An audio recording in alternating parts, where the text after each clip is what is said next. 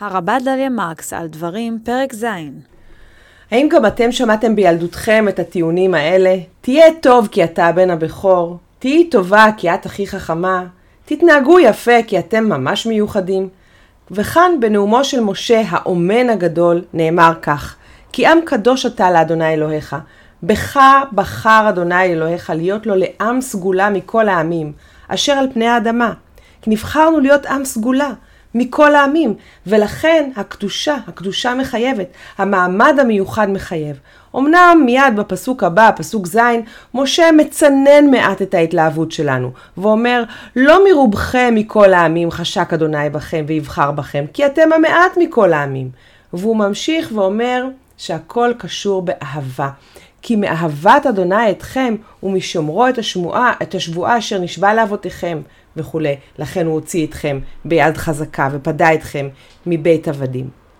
ביטויים רבים בספר דברים מציינים את קדושת ישראל, וההתנהגויות המסוימ...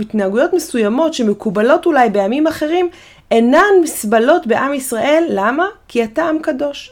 למשל בדברים י"ד, בנים אתם לאדוני אלוהיכם, לא תתגודדו ולא תשימו כורחה בין עיניכם למת. כי עם קדוש אתה לאדוני אלוהיך, ובך בחר אדוני להיות לו לעם סגולה, מכל העמים אשר על פני האדמה. ומה בדבר הביטוי הזה של עם סגולה?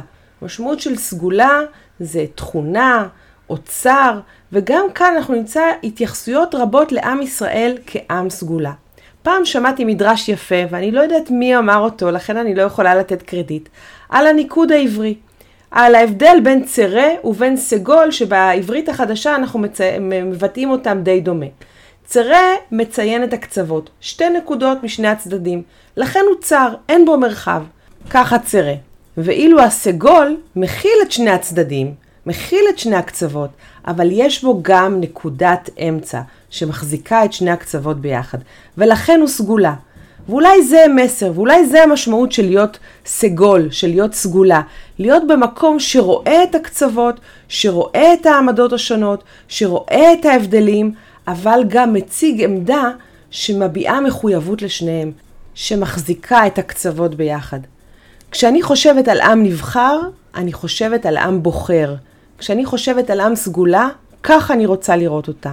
אני רוצה לראות את הסגולה כעניין שהוא לא ייחודי, מתנשא, נפרד, אלא מקום שבא מתוך מחויבות ואמונה שצריך לראות את המרחב כולו ולהכיר בצדדים הרבים של המציאות.